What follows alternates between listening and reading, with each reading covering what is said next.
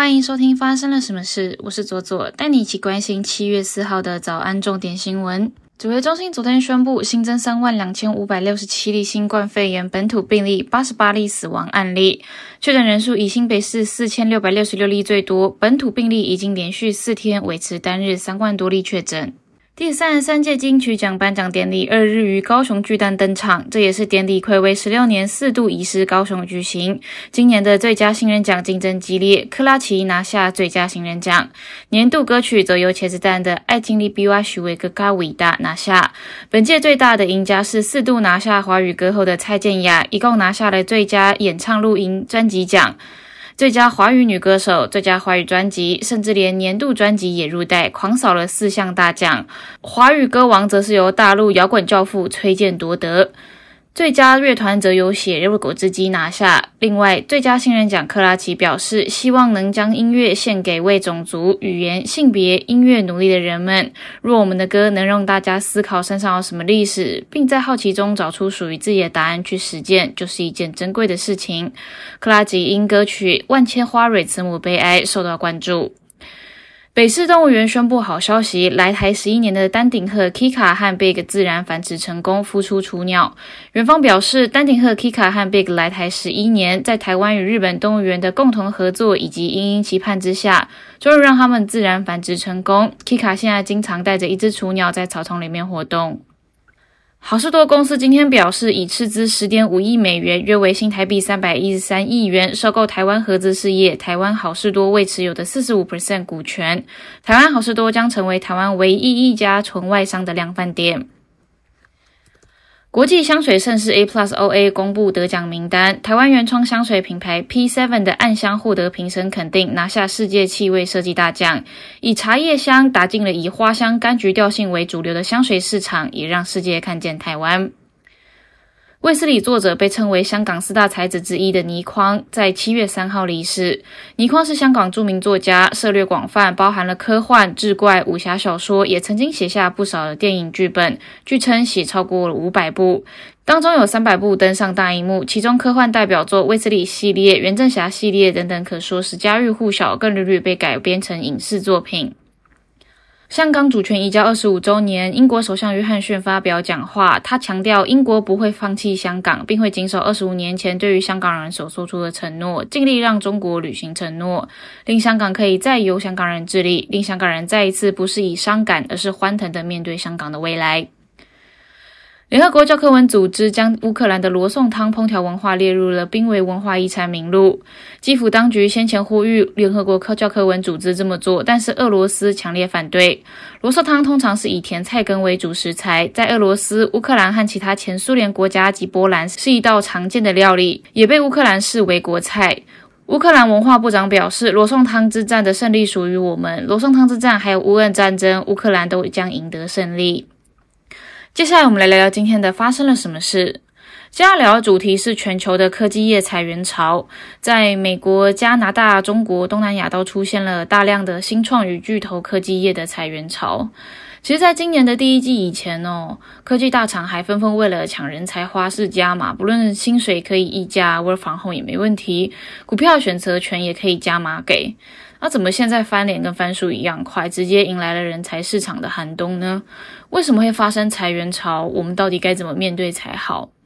我们先来看看为什么会发生大量裁员的状况啊。首先是因为疫情影响了全球经济，那长期的货币宽松政策尽量维持表象的融景，但其实也让全球的金融投资市场震荡比较多。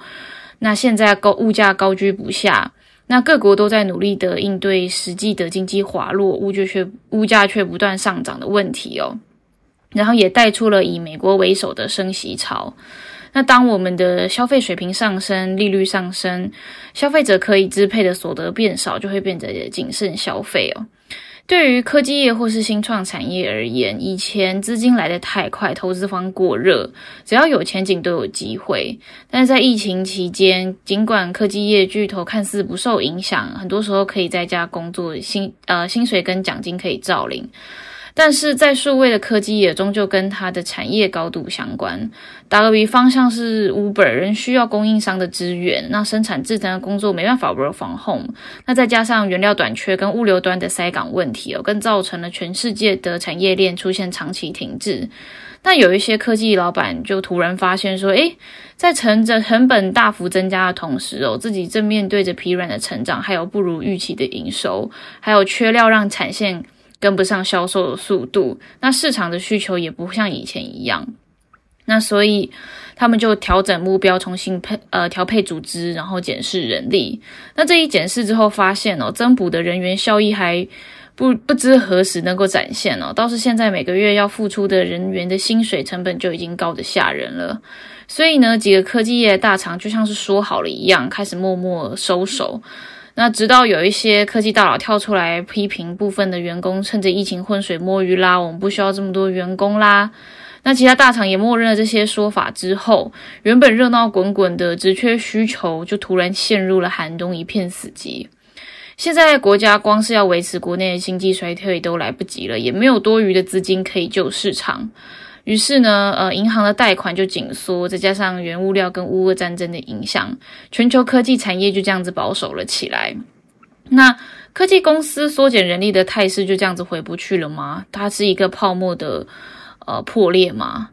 呃，Fortune 认为哦，在不确定经济前景以及股市暴跌的情况之下。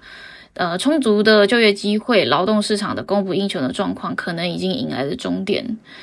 那创投公司，甚至有些创投公司甚至表明哦，这些迹象背后代表着产业的严峻程度，可能已经逼近了两千年网络泡沫化的危机，还有两千零八年的金融海啸。不过，也是有一些正面看法的哦。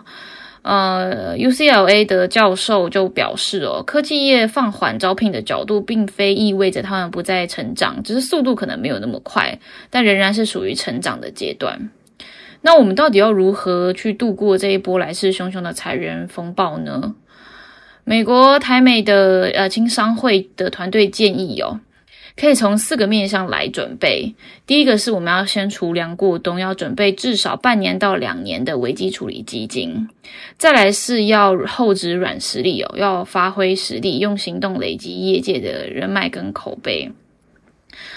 那第三个是定期更新市场的薪资跟新技术。就是每隔一段时间就要，呃，每个最好是每一个人自己都可以重回职，呃，求职市场投履历面试，那也可以看看自己的自身竞争力，也知道市场的最新需求。那最后一个是，如果公司有裁员潮，也是时机思考所属产业的前景，或是公司本身的体质够不够好哦。其实还有一些其他的方式哦，因为科技产业的范围算是还蛮广的。那其实也并不是只是仅限于戏骨而已。那呃，其实有很多其他的领域或是关键职位有不错的发展机会，然后也没有目前也没有受到这一波紧缩的太大影响，像是资讯安全啊、医学生物科技呀、AI 应用啊，或是能源科技产业。到大家比较熟知的半导体产业，目前就各方产业的分析来看哦，这些领域至少还有好几年的好光景。那呃，如果不是把工作经验呃机会仅限于台湾和美国两地的话，近期新加坡跟澳洲也都翻非常欢迎科技人才哦，因为这两个国家都非常仰赖外国人力的输入，那也都是一个值得考虑的选项。那希望大家都可以在这一波大裁员潮之当中可以平安度过。以上就是今天的发生了什么事，我是左左，我们明天见。